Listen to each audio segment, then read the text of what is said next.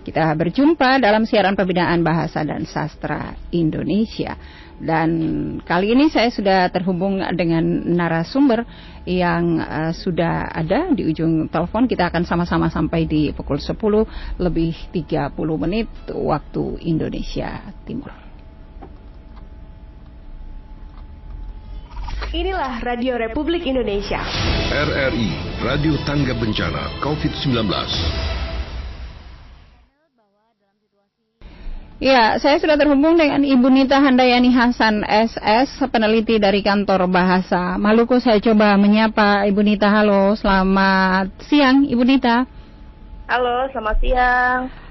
Iya, Eka di studio. Salam sehat ya, Bu Nita ya. Iya. Oke, kita Oke, kita kembali berjumpa nih di siaran pembinaan bahasa dan sastra Indonesia. Ini ada topik menarik begitu ya? Yang uh, coba kami hadirkan untuk Anda pendengar di uh, kesempatan pagi hari ini dan uh, senang sekali kita kembali berjumpa dengan Anda dalam siaran pembinaan bahasa dan sastra Indonesia. Nah, topik kita pagi ini adalah urgensi penyusunan kamus bahasa daerah di Provinsi Maluku. Ya, karena Provinsi Maluku memiliki bahasa daerah ketiga terbanyak di Indonesia yaitu kurang lebih 61 bahasa daerah dan bahasa-bahasa daerah tersebut kebanyakan telah berstatus hampir punah. Oleh karena itu, pendokumentasian bahasa-bahasa daerah harus segera dilaksanakan dan pendokumentasian bahasa daerah yang paling efektif yaitu penyusunan kamus. Nah, Ibu Nita, ini uh, kamus bahasa daerah seperti apa yang harus disusun bagi pelestarian bahasa daerah di Provinsi Maluku? Apakah disusun seperti kamus-kamus kebanyakan yang kita dapati di uh, toko-toko buku begitu atau seperti apa Bu Nita silakan. Iya, baik sebelum kita masuk ke topiknya saya menyapa dulu ya para pendengar ya. Assalamualaikum warahmatullahi wabarakatuh. Selamat pagi para pendengar. Uh, saya sangat senang dapat berjumpa lagi dengan Anda dalam siaran pembinaan bahasa dan yeah. sastra Indonesia. Nah, topik kita pada pagi hari ini yaitu urgensi penyusunan kamus bahasa Indonesia di Provinsi Maluku. Iya. Nah, jika tadi Bu Eka tanya, menanyakan soal sebenarnya kamus bahasa daerah seperti apa sih mm -hmm. yang harus disusun bagi pelestarian bahasa daerah di Provinsi Maluku, yeah. uh, sebenarnya jika kita berbicara soal jenis kamus seperti apa yang cocok bagi pelestarian bahasa daerah, mm. maka kita harus tahu dulu siapa pengguna kamus tersebut. Mm-hmm. Nah, kamus yang ideal adalah kamus yang sesuai dengan penggunaannya. Yeah. Agar kita lebih yakin kamus mana yang paling ideal digunakan, saya akan terangkan sedikit hmm. mengenai jenis-jenis kamus. Boleh. Jadi menurut Abdul ah, jadi menurut Abdul Khair itu di hmm. bukunya di tahun 2006, dia menjelaskan bahwa jenis-jenis kamus dibedakan berdasarkan bahasa sasaran, kemudian berdasarkan ukurannya, dan berdasarkan hmm. isinya. Hmm. Nah, jenis kamus berdasarkan bahasa sasaran itu dibedakan menjadi tiga jenis kamus, yaitu ada kamus eka bahasa hmm. atau disebut juga kamus monolingual, kemudian hmm. ada juga kamus bahasa, disebut juga bilingual, hmm. dan ada kamus aneka bahasa atau berarti multilingual. Hmm. Untuk kamus eka bahasa atau monolingual itu merupakan kamus yang bahasa sumbernya sama dengan bahasa sasarannya. Nah, kita lihat contohnya itu KBBI. Jadi ada bahasa Indonesia diterangkan lagi maknanya dalam bahasa Indonesia. Nah, kamus hmm. yang berikutnya ada kamus di bahasa atau bilingual. Itu merupakan kamus yang bahasa sumbernya berbeda dengan bahasa sasarannya. Yeah. Atau dengan kata lain, kata-kata dari bahasa yang dikamuskan dijelaskan dengan kata-kata dari bahasa lain. Nah, contohnya itu kamus Inggris Indonesia, misalnya ada juga kamus Melayu Ambon Indonesia hmm. dan sebagainya. Bentuk kamus berdasarkan bahasa sasaran yang ketiga yaitu kamus aneka bahasa. Nah, kamus aneka bahasa ini adalah kamus yang kata-kata bahasa sumbernya dijelaskan dengan padanannya dalam tiga bahasa atau lebih. Nah, contohnya ada kamus misalnya Inggris, Spanyol, Indonesia. Begitu. Nah, pembagian kamus berikutnya yaitu berdasarkan ukuran. Oke. Okay. Kalau berdasarkan ukurannya, kamus dibedakan menjadi kamus besar dan kamus terbatas. Hmm. Kamus besar merupakan kamus yang memuat semua kosakata. Nah, hmm. bentuk kamus besar ini merupakan bentuk kamus yang paling lengkap dibandingkan jenis kamus lainnya. Nah, contoh kita punya kamus besar itu eh, yaitu KBBI, Kamus Besar Bahasa yeah. Indonesia. Hmm, bentuk kamus berikutnya itu kamus terbatas. Kamus terbatas merupakan kamus yang jumlah lemanya terbatas. Okay. Nah, contohnya ada kamus saku dan kamus pelajar. Nah, bentuk kamus yang terakhir hmm. yaitu kamus berdasarkan isinya. Hmm. Kamus berdasarkan isinya itu dibedakan menjadi kamus umum dan kamus khusus. Nah, untuk kamus umum dia memuat lema-lema yang bersifat umum, sedangkan kamus khusus dia membuat lema-lema yang terbatas mengenai satu bidang ilmu atau bidang kegiatan. Contoh kamus khusus yaitu ada kamus lafal, kamus hmm. ejaan, kamus sinonim, kamus antonim, ungkapan, hmm. Singkatan atau akronim, kamus etimologi dan kamus istilah. Okay. Jadi sebenarnya bergantung kebutuhan kamus okay. mana yang ingin dibuat seperti itu. Hmm. Oke, Bu Nita, ini kan juga uh, apa ya hmm. penyusunan kamus ini mungkin uh, eranya kita mungkin uh, disesuaikan begitu ya dengan eranya kita. Nah, ini kan mengikuti tren mungkin ya, Bu Nita ya. Karena uh, saat ini kita melihat generasi milenial mereka dengan zamannya. Apakah juga hal-hal seperti ini diperhatikan ketika uh, penyusunan sebuah kamus, Bu Nita? Iya. Sebenarnya pada dasarnya masyarakat pemilik bahasa daerah ini uh, sadar ya untuk hmm. pentingnya penyusunan kamus. Mereka sebenarnya tahu kalau kamus ini merupakan salah satu bentuk untuk pelestarian bahasa daerah mereka gitu. Hmm.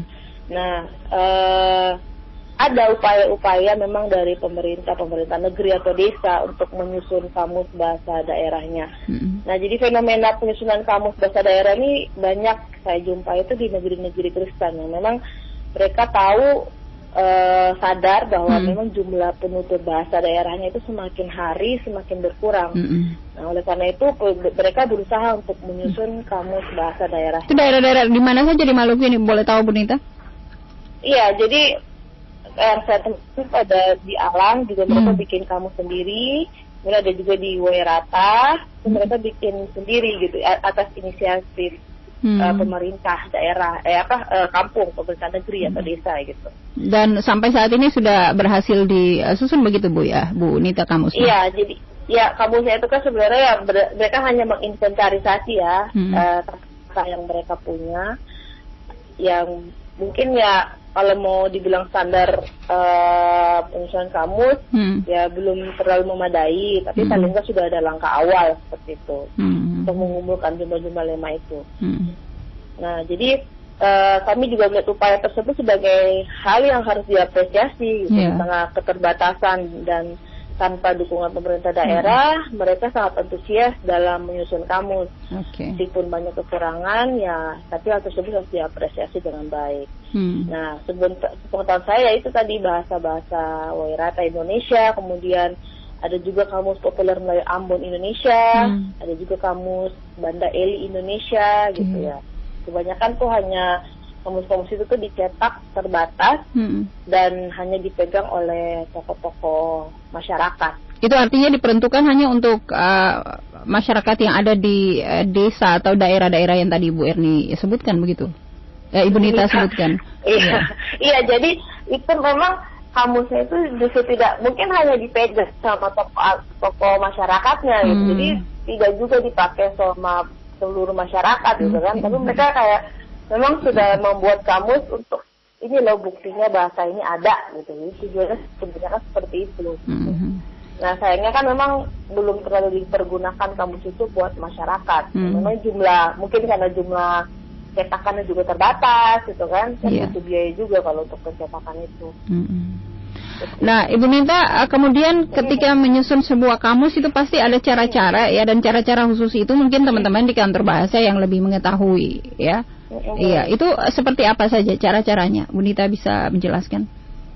Iya, dalam penyusunan kamus bahasa daerah itu memang kita harus tentukan dulu untuk mm-hmm. tentukan dulu apa tujuan penyusunan kamus kita ini. Terus kita juga harus menentukan siapa penggunanya. Mm-hmm. Nah, jika kita menyusun kamus bahasa daerah adalah untuk tujuan untuk pelestarian bahasa daerah, maka sebaiknya kita memilih untuk membuat kamus di bahasa atau kamus bilingual. Nah, seperti yang saya telah sebutkan di atas bahwa memang kamus di bahasa yaitu kamus yang bahasa sumbernya tidak sama dengan bahasa sasaran.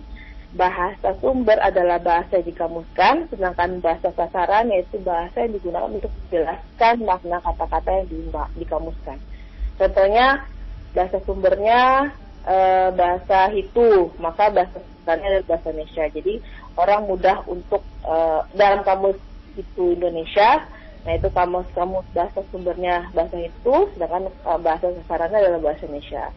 Begitu juga dengan kamus bahasa Werata Indonesia. Jadi bahasa sumbernya Werata dijelaskan hmm. dengan bahasa Indonesia. Jadi orang mudah untuk uh, mengetahui uh, makna kata dalam bahasa Werata misalnya. Hmm. Nah setelah kita menentukan jenis kamus apa yang ingin kita buat, kita juga tuh menentukan siapa pengguna kamus yang yang akan kita susun ini gitu. Nah nanti hal tersebut nanti berhubungan dengan jenis-jenis lema yang akan hmm. kita inventarisir dan akan dimasukkan ke kamus. Jadi kalau memang sudah tepat sasaran, saya kita nih mau bikin kamus untuk pelajar, hmm. nah maka otomatis kan kita tidak mungkin kosakata yang masuk di dalam kamus itu yang masuk di kamus itu umum bersifat umum, tapi lebih mungkin lebih bagaimana keseharian mereka, pelajaran mereka, hmm. gitu. Nah itu pasti yang jadi tepat sasaran pengguna kamusnya. Oke. Okay. Nah seperti itu. Hmm. Ketika menyusun sebuah kamus pasti juga ada uh, sumber-sumber begitu ya untuk dijadikan hmm. rujukan gitu ya Bu uh, Nita ya. Iya. Iya dan ya, sumber data yang diambil itu untuk penyusunan dari mana saja Bu Nita? Iya. Jadi kita dapat menemukan berbagai sumber data atas penyusunan kamus. Biasanya sebelum melakukan pengambilan data itu kami akan mencari informasi sebanyak-banyaknya tentang keberadaan bahasa daerah yang akan disusun. Mm-hmm. Nah itu itu uh, apa ya? Kalau di istilahnya itu dalam perkamusan namanya korpus kita harus membuat korpus mm. uh, dari informasi dari bahasa-bahasa yang mau uh, kosakata-kosakata yang mau diambil. Nah, informasi-informasi tersebut sekarang memudahkan nih dengan adanya media internet gitu. Okay. Karena kita bisa cek hmm, hmm, kira-kira kata-kata ini sudah ada belum hmm. e, contoh penggunaannya di internet gitu. Jadi itu bisa kita pakai paling nggak sebagai data awal untuk kita tanyakan nanti di lapangan. Hmm. Nah, jadi atau mungkin lebih baik lagi kalau mungkin uh, ada contoh kamus yang memang sudah ada di internet itu kami bisa jadikan korpus untuk uh, kami recall, mesti kita tanyakan lagi kepada narasumber nantinya hmm. yang benar sebenarnya kosakata apa sih yang benar gitu penulisannya okay. seperti apa pelafalannya hmm. seperti apa ada juga mungkin contohnya seperti apa nah itu hmm. bisa jadi lebih lengkap nanti ketika hmm. kami menyusun kamu okay. nah, makanya kami buat korpus itu untuk dijadikan dasar untuk daftar tanyaan hmm. dalam bahasa Indonesia. Jadi uh, daftar tanyaan itu bisa berbentuk bahasa Indonesia atau bahasa daerah hmm. gitu, sebelum kami turun lapangan. Nah, oleh karena itu sebelum pekerjaan pengumpulan data dimulai, kita harus menetapkan dulu itu tujuan yang hendak hendak kami capai dalam penyusunan kamus. Nah, gagasan tentang tujuan penyusunan kamus sangat menentukan peranan keberhasilan penyusunan kamus. Seperti hmm. itu. Hmm. Oke, Bu Nita, penjelasannya sedikit banyak sudah dipahami ya. Nanti kita akan lanjutkan ya. lagi uh, sajian ini ya. Siaran pembinaan bahasa dan sastra Indonesia ini setelah kita dengarkan dulu yang berikut ini.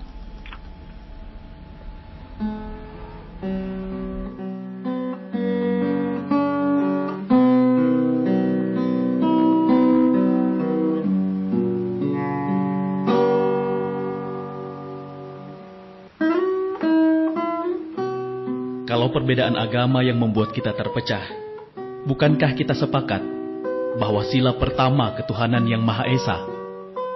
Kalau perbedaan pangkat dan jabatan yang membuat kita terpisah, bukankah kita sepakat dengan sila kedua, kemanusiaan yang adil dan beradab? Kalau perbedaan suku membuat kita tidak bersatu, bukankah kita sepakat dengan sila ketiga, persatuan Indonesia kalau perbedaan pendapat membuat kita bermusuhan, bukankah kita sepakat dengan sila keempat, musyawarah yang dilandasi dengan kejujuran? Kalau hanya perbedaan warna kulit dan latar belakang yang membuat kita terbelah, bukankah kita sepakat dengan sila kelima, keadilan sosial bagi seluruh rakyat Indonesia? Indonesia bukan hanya aku, bukan hanya kamu, bukan hanya dia, dan bukan hanya mereka, tapi Indonesia adalah kita. Inilah Radio Republik Indonesia. RRI, Radio Tangga Bencana COVID-19. Ya, kita kembali lagi di siaran pembinaan bahasa dan sastra Indonesia dan kita masih bersama dengan Ibu Nita Handayani Hasan SS, peneliti kantor bahasa Maluku. Ya, Bu Nita kita lanjut lagi ya. Mungkin uh, ini karena waktunya uh, tidak terlalu banyak untuk kita ya, Bu Nita ya. Iya. Iya. Bu Nita, uh, kamus-kamus bahasa daerah mana saja yang telah disusun? Kalau tadi Bu Nita mengatakan daerah-daerah seperti uh, Banda Eli, kemudian Alang dan tapi uh, mungkin di Maluku ini ada lagi kamus-kamus uh, bahasa daerah yang disusun kemudian sudah jadi begitu di daerah-daerah mana saja, Bu Nita? Iya. Uh, saat ini memang uh, kamus bahasa daerah yang telah disusun oleh kantor bahasa provinsi Maluku itu ada kamus uh, di bahasa Hitu Indonesia. Kemudian ada juga kamus Alune Indonesia, ada kamus Lisabata Indonesia, dan kamus percakapan bahasa Alune Indonesia. Nah, saat ini kami juga sedang mempersiapkan kamus Melayu Ambon Indonesia, kemudian ada kamus budaya Maluku Indonesia, dan kamus bahasa Serua Indonesia. Nah, yang tadi saya jelaskan bahwa saya juga ada beberapa kamus-kamus bahasa daerah yang memang telah disusun oleh hmm. masyarakat secara mandiri, hmm. yaitu ada kamus bahasa Werata Indonesia, ada bahasa Alang Indonesia, kemudian bahasa Banda Eli Indonesia dan hmm. sebagainya. Nah, itu kamus-kamus tersebut memang disusun secara sederhana untuk kepentingan masyarakat setempat.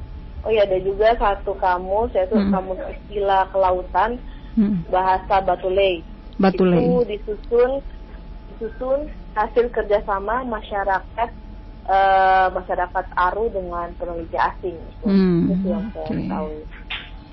Oke, okay. Bu Nita, uh, seperti yang uh, kita ketahui uh, dalam penyusunan sebuah buku misalnya atau kamus atau apalah itu pasti kan punya kendala ya Bu Nita ya. Iya. Apalagi ini kan menyangkut bahasa daerah yang eh, notabene kalau kita di eh, Maluku ini mempunyai bahasa daerah yang tergolong banyak dan ketika kita iya. berasal dari daerah lain menyusun kamus untuk daerah lain itu kan agak ribet ya Bunita ya.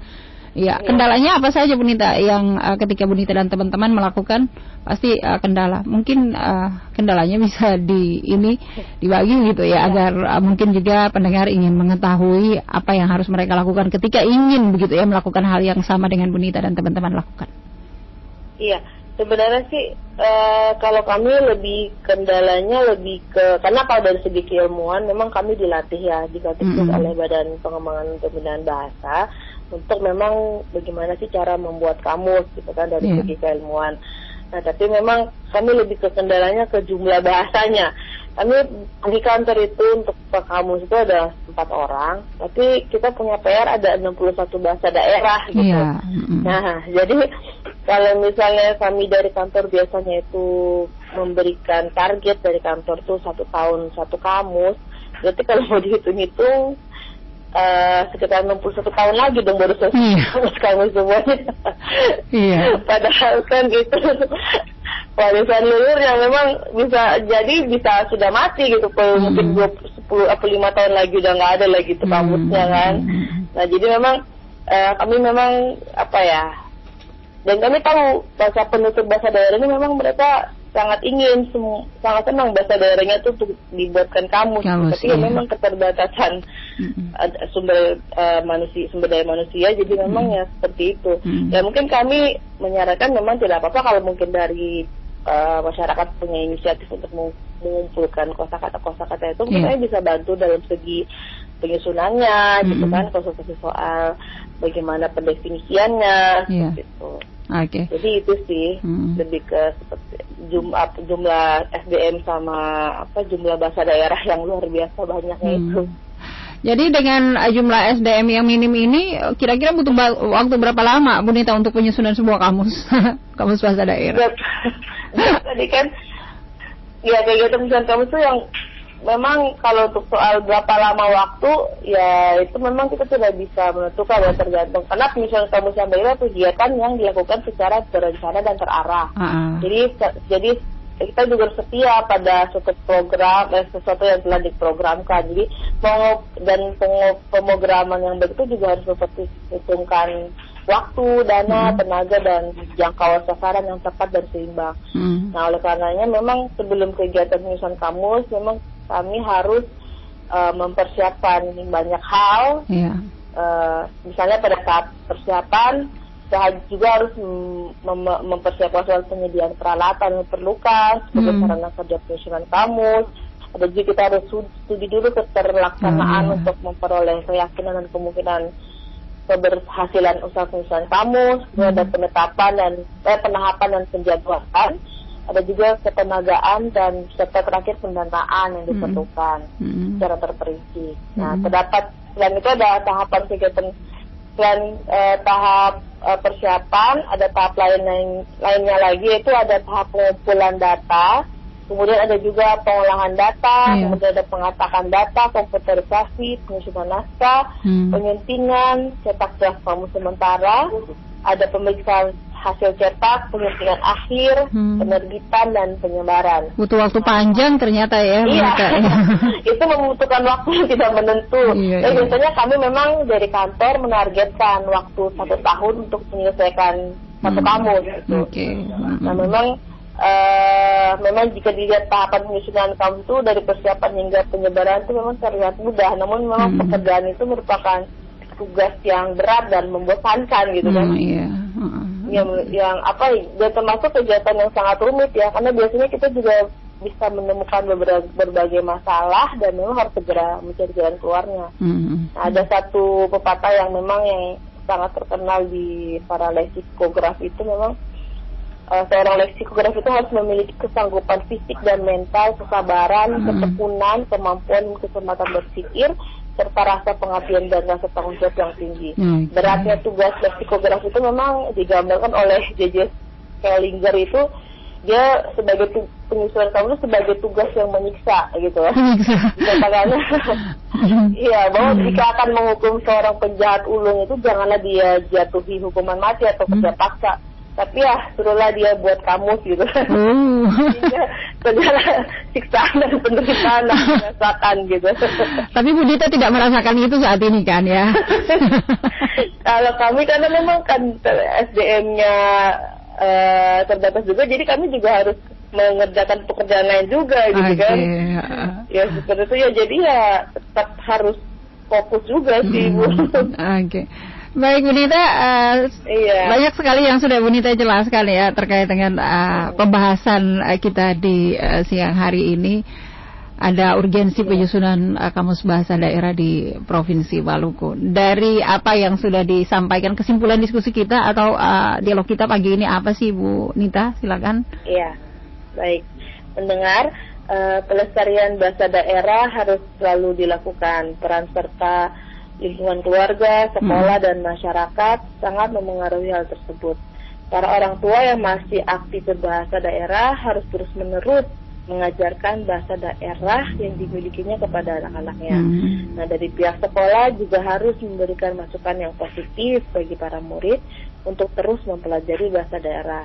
Ya. Sedangkan dari pihak pemerintah harus melahirkan kebijakan-kebijakan yang mendukung pelestarian bahasa daerah. Hmm. Kamus bahasa daerah merupakan salah satu bentuk dokumentasi bahasa yang sangat efektif bagi pengajaran bahasa daerah. Hmm. Para pembelajar dan penutur bahasa daerah akan terbantu dalam mencari makna kata. Oleh karena itu, Penyusunan kamus bahasa daerah haruslah mendapat perhatian khusus baik oleh pemerintah desa maupun pemerintah daerah. Kantor Bahasa Provinsi Maluku juga akan terus berupaya melakukan penyusunan kamus hmm. bahasa-bahasa daerah di Provinsi Maluku. Hey. Tetapi kami berkejaran dengan waktu, kemudian hmm. juga berkejaran dengan fenomena matinya bahasa daerah. Hmm. Oleh karenanya, kami juga sangat berterima kasih kepada para pemerintah daerah yang berinisiatif menyusun kamus bahasa daerahnya. Kami juga sangat terbuka bagi yeah. para pemerintah daerah yang ingin hmm. berkonsultasi dengan kami dalam penyusunan kamus bahasa hmm. daerah. Okay. Nah, uh, selain simpulan topik Pageda siang hari ini, saya juga ingin menyampaikan bahwa informasi-informasi yang berhubungan dengan informasi kebahasaan dan kesastraan uh uh, serta kegiatan kantor bahasa Maluku dapat dilihat di laman kantor bahasa hmm. Provinsi hmm. Maluku yaitu di www.kantorbahasamaluku.kemdikbud.go.id. Yeah.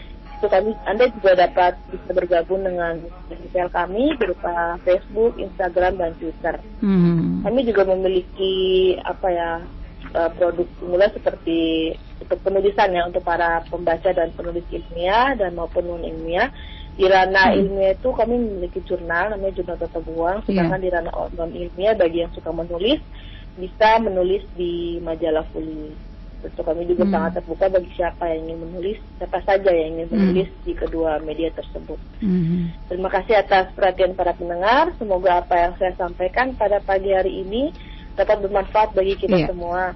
Mohon maaf jika terdapat kesalahan pada penyampaian saya pada pagi hari ini. Kekurangan pasti milik saya, kesempurnaan hanya milik Allah Subhanahu wa taala. Amin. Betul hidayah. Wassalamualaikum warahmatullahi wabarakatuh. Waalaikumsalam. Selamat pagi Bu Nita, terima kasih banyak ya sudah bersama kami iya. selama kurang lebih 30 menit dalam uh, siaran pembinaan bahasa dan sastra Indonesia di Pro 1 RRI Ambon uh, saat ini dan Uh, banyak sekali yang sudah kita dapatkan ya. Semoga perbincangan ini bermanfaat bagi pendengar kita ya ada di uh, rumah atau yang tengah dengar di sini ya Bu Nita ya. Iya, iya. Terima kasih banyak Bu Nita. Selamat menjaluk, melanjutkan aktivitas kembali ya bersama teman-teman di sana. Sukses. Mudah-mudahan ada kamus baru lagi yang akan muncul ya Bu Nita. Amin. Nah, ya. Ya, pendengar demikian tadi ya. Anda sudah bersama kami dalam siaran pembinaan bahasa dan sastra Indonesia bersama peneliti kantor bahasa Maluku, Ibu Nita Handayani Hasan SS dan saya sudahi siaran pembinaan bahasa dan sastra Indonesia saat ini.